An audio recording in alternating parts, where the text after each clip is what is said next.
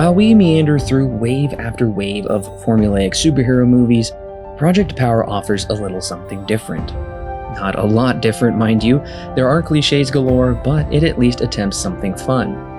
Dominique Fishback's performance is easily the best thing about this movie. Her father-daughter relationship with Jamie Foxx is the reason I stayed hooked throughout the film. How their relationship goes from tense to caring is organic. Joseph Gordon-Levitt, on the other hand, is trying his best with a New Orleans accent, I think. He's perfectly fine while not adding much to the film. As far as the power pills go, you know whenever someone pops one, you're in for a video game boss-style action treat, and that's the best way to describe Project Power, a video game. You're playing as an anti-hero named Major Art in search for your daughter taken by a shadowy government organization. She holds the key to unlimited powers. You meet a spunky, resourceful teen named Robin, Batman reference, and her detective pal Frank. Art goes through uniquely powered bosses until, well, I won't spoil the rest for you, but I think you see where I'm going. Sounds kind of like the back of a video game box, doesn't it? Lighting, camera work, and editing are very well done, giving a juddery sensation to this dark, glowing world. Unfortunately, characters aren't fleshed out, backgrounds are explained away in 2 seconds, and there's a wildly simple resolution, albeit through an awesome action scene. The story sets up for a grand conspiracy in Act 1, but is flushed away by Act 3. I appreciate the film promotes Black fatherhood by showing the difference Black fathers can make in daughters' lives.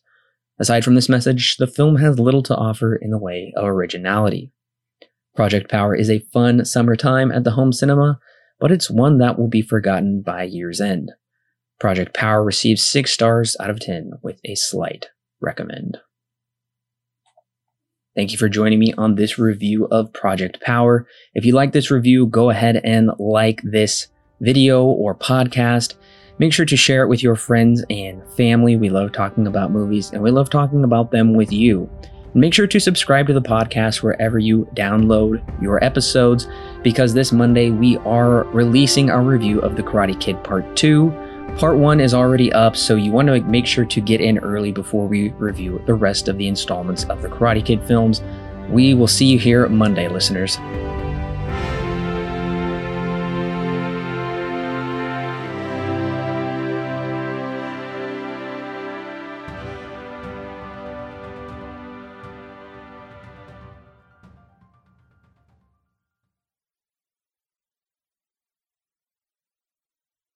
The Silver Screen Guide podcast is edited and produced by Alan and Corbin. Intro and outro music is created by Thomas Rankin. The thoughts and opinions herein expressed are those of the individual and do not necessarily represent those held by Silver Screen Guide. Silver Screen Guide is not affiliated with any company or individual involved with the creation of this movie or TV show.